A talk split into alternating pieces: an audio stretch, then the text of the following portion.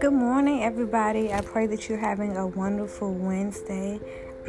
I pray that the blessings of the Lord have sought you out, are continuing to seek you out, and you will never want for anything. Lack shall not be your portion, but overall, overflow shall be what you will be overwhelmed with. Today, I want to talk about overcoming the storm after the hurricane. Well, where I am today, um, we're subject to have some bad weather, and no one likes tornadoes or hurricanes, any of that, because they can cause so much damage.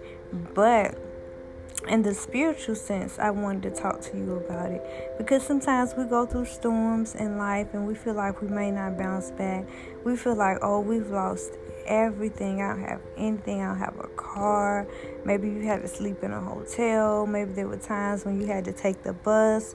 Maybe there were times when you didn't know how your kids were going to eat, or all you had to eat was like ramen noodles, which, by the way, are still good regardless of how much money you have. Um, but regardless to what your situation was, there was a time in all of our lives where we faced a storm, whether it be with infirmity or sickness. But God has always, regardless to what we lost, He has caused us and allowed us to rebuild and not only rebuild the things that we had materialistically, but He rebuilt our faith. He rebuilt our prayer life. He rebuilt our soul circles. He helped us to acknowledge who we could trust and who we couldn't, who we could depend on and who we couldn't. And so, in this moment and in this time, um, I know a lot of people are waiting on their stimulus check, and that's something that the government.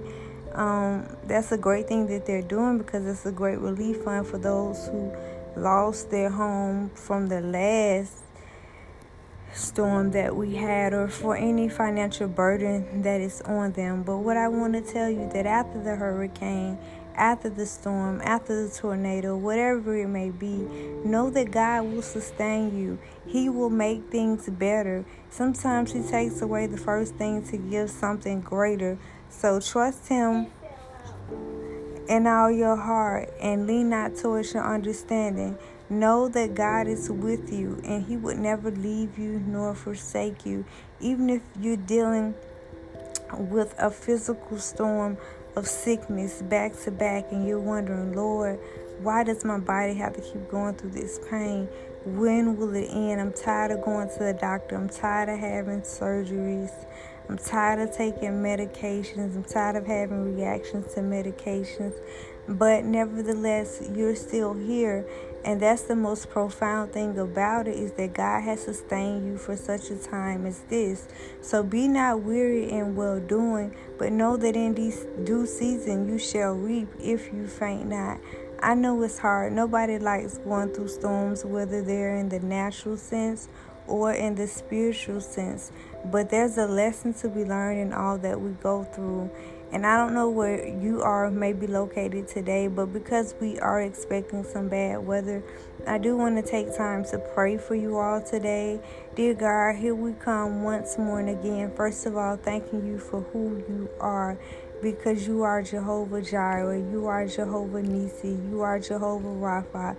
You have been everything we ever needed when we needed it.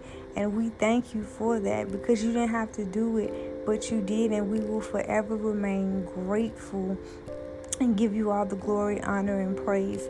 Now I ask that you would touch every city, every state that is up under warning, every county of a traumatic storm coming, that you will protect us. Let us pass over. Let no one lose their life. Let no one lose their home. Let no one lose their sanity. But most of all, don't let us live in fear. For you have not given us a spirit of fear, but that of power, love, and a sound mind. And we thank you for your power the power to walk right, the power to talk right, and the power to live right. We thank you. that you have given us love, that we will love our brother and our sisters just as you love the church, that we will walk in use, peace, hope, and understanding. We thank you for a sound mind because we'll keep our mind on you because you'll keep us in perfect peace. We won't worry about tomorrow or today because we know that you hold the whole world in your hand and because we're covered by you and we know that the blood is already on the doorpost that whatever it is it's going to pass us by it has to skip us and it will not touch our dwelling we cover your angels for those we ask that your angels will cover those who have to go out today, who need to be there. We pray for every essential worker. We thank them we appreciate them because we understand they're missing time out on their family. They're missing time out on just relaxing or doing the things that they want to do. But those are chosen vessels that you have chosen to help us in this pandemic and even with any kind of sickness in general. So we pray for them that you would cover their families, that you would meet them at the very point of their need, that let not their heart be troubled, God. And God, we thank you. We believe that it is so, and we know that there shall be glory after this. We know that this too shall pass.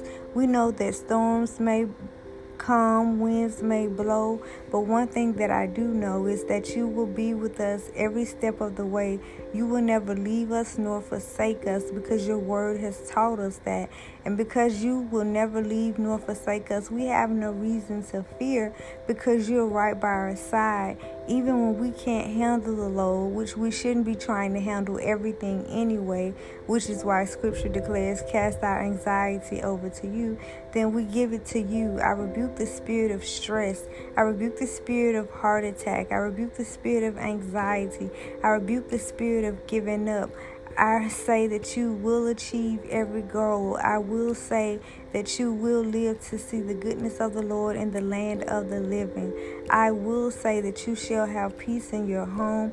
You will not have drama in your life.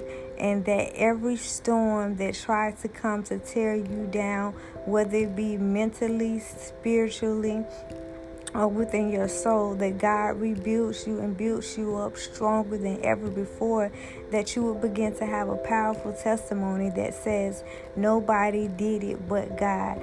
God, we thank you for your grace. We thank you for your mercy. We thank you for your kindness. We thank you for teaching us how to love ourselves enough to cover the love we may have been seeking or the validation we have may been seeking for others. We cancel out every hidden assignment. We cancel out and we reveal every hidden moment. We thank motive. We thank you for connecting us to the right people at the right time. We thank you for pure relationships. We come against every toxic relationship, every relationship that is not of you and by you. People who were never supposed to be in our lives, but relationships became tainted. God, we thank you that that storm is now over. We thank you that we know that you will take the pain away. Healing is a process, but we know healing is accomplishable. We know that it's things some things may hurt longer than others, but that doesn't mean that it's going to hurt always. So we thank you for your divine healing. We thank you for your presence. We thank you that we speak peace, be still. We speak that this storm passes over. Nobody loses their home. Nobody loses their life. Nobody lives in fear. And that we continue to lift your name on high. In your name we pray. Amen.